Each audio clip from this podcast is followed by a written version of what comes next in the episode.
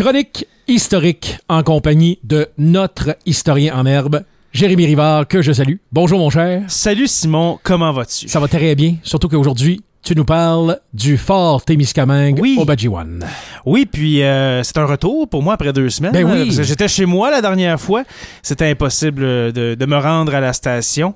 Et puis euh, voilà, comme j'ai dit à la fin de la dernière chronique, euh, je t'ai embarqué, mon cher, sur un canot hein, avec des fourrures. Et puis je t'amène sur les plages du fort au Badjiwan, le fort Témiscamingue. Et puis là, ça va être en deux parties. La première partie, bien sûr, euh, avant l'arrivée euh, des Européens, des Blancs. Et puis, la semaine prochaine, eh bien, nous allons parler euh, de la suite jusqu'à aujourd'hui. Alors, avant l'arrivée des Blancs, est-ce que tu savais à quoi ça servait juste le site? On va pas dire le fort parce que c'était pas tout de suite un fort, mais à quoi ça servait le, site? Euh, ben, je sais que les religieux, les Oblats, euh, Oui. avaient la mission Saint-Claude de l'autre côté. Oui, juste, là, oui, puis, juste de euh, l'autre côté, exact. Bon, ouais. c'est ça. Je pense que ça servait de, de- de- de- ça servait à transiger de l'autre côté là pour euh, avoir accès au côté de l'Ontario qui ne s'appelait pas encore. euh, T'as une partie de la réponse. En tout cas, c'est juste- Oui, t'as oui, t'as une partie de la réponse. J'ai fouillé loin dans mon cours d'histoire de secondaire 4. Mais euh, ça, le, le site Aubergine, à la base, euh, j'en ai parlé dans les premières chroniques euh, à CKVM, mais c'était un site où est-ce que les Algonquiens, euh, que ce soit les Témiscamingues, les Matawan, les Kipawan, euh, à la limite les Abitibi et même et même quelques groupes iroquoiens qui se, qui se rendaient jusqu'ici parce que c'était un site très important de, euh, comme tu dis, de, de transition vers le nord. Et puis quand on parle de transition, c'est surtout de marchandises. Oui. Alors on faisait beaucoup de commerce et surtout le commerce des fourrures euh, que, les, euh, que les Blancs, en arrivant, vont euh, continuer avec euh, les Autochtones. Alors, c'était un site surtout fréquenté l'été, je te dirais, par, par ces groupes-là. Et puis, comme j'ai dit, il y avait des tous les groupes algonquiens de l'endroit et puis de l'Abitibi qui se rendaient l'été là.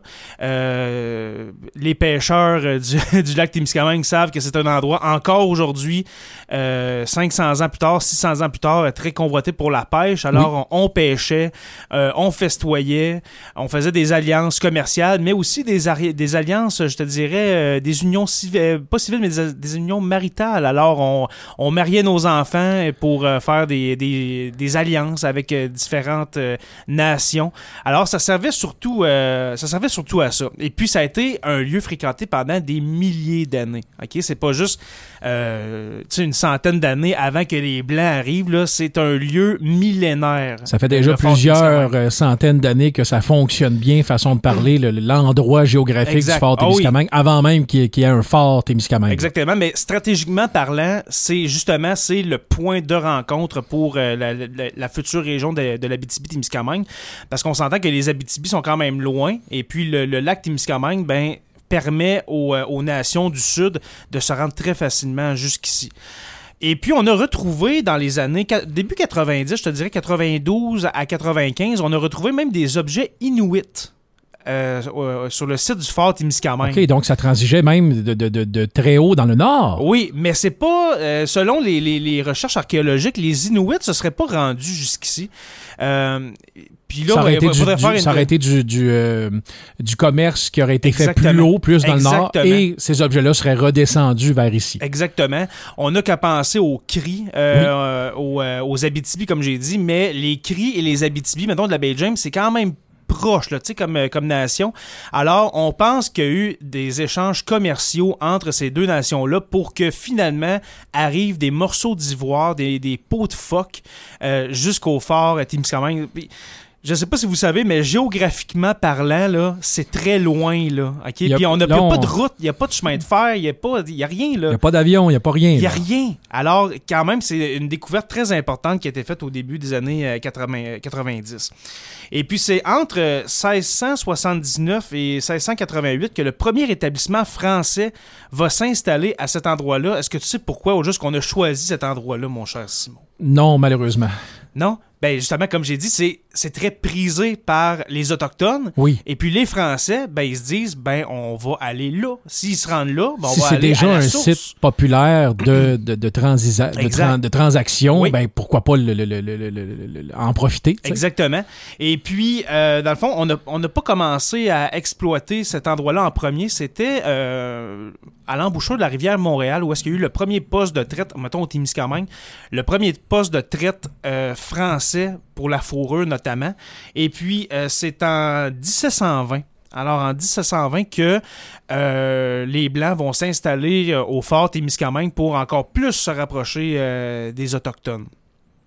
Et puis, suite à, ben, dans le fond, ceux qui avaient le, poste de traite, faut dire, c'est la Compagnie du Nord-Ouest, qui avait une forte compétition avec la Compagnie de la Baie du Thon. Je je vais y revenir la semaine prochaine, justement parce que c'était tellement une forte compétition, les postes de traite se concurrençaient, euh, concurrençaient de- tout le temps, tellement que les postes de traite d'une compagnie vont s'installer de l'autre bord de, de la rive de, De l'autre poste de compagnie traite. Pas- pour pas- pas faire ici. compétition. Exactement, mais pas, pas notamment ici, mais partout au Canada, ça va aller jusque-là. OK? Euh, suite à la conquête de, 1000 de 1760, la compagnie, la compagnie du Nord-Ouest, propriété d'Écossais, de riches Écossais de Montréal, euh, va prendre le, le contrôle euh, de, du poste de traite, de, de celui euh, du, du fort Témiscamingue. Mhm. Et puis, euh, en échange, comme j'ai dit, en échange, il va y avoir euh, des fourrures de la part des Autochtones.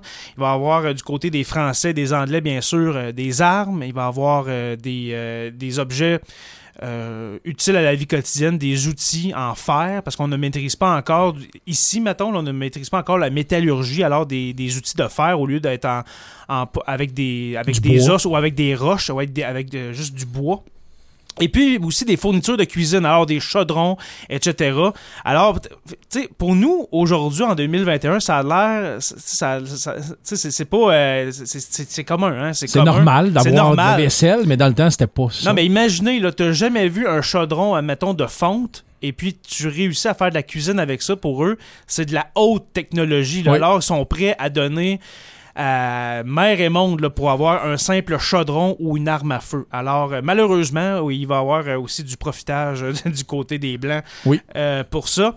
Alors, ça résume un peu l'établissement, hein, l'établissement de millénaire des Autochtones et puis euh, le commencement des, des, des, euh, des Franco, si on peut dire franco-canadiens, euh, euh, les Français de cette époque-là. Et puis, mon cher Simon, la semaine prochaine, nous allons continuer sur cette, sur cette belle lancée. Et puis, nous allons continuer jusqu'en 2021 pour savoir qu'est-ce qui s'est passé au juste avec le fort Témiscamingue au Badjiwan. Et puis avant de partir, bien sûr, je veux vous encourager fortement à venir visiter notre page Facebook, le Sur la Terre des Hommes. Euh, la, la page Facebook pour euh, voir qu'est-ce qu'on fait, le podcast d'histoire, etc. Euh, il y a le site web aussi, le sur la terre des hommes podcast.ca. Et puis podcast, c'est P-O-D-C-A-S-T. Alors sur la terre des hommes podcast en un seul mot.ca.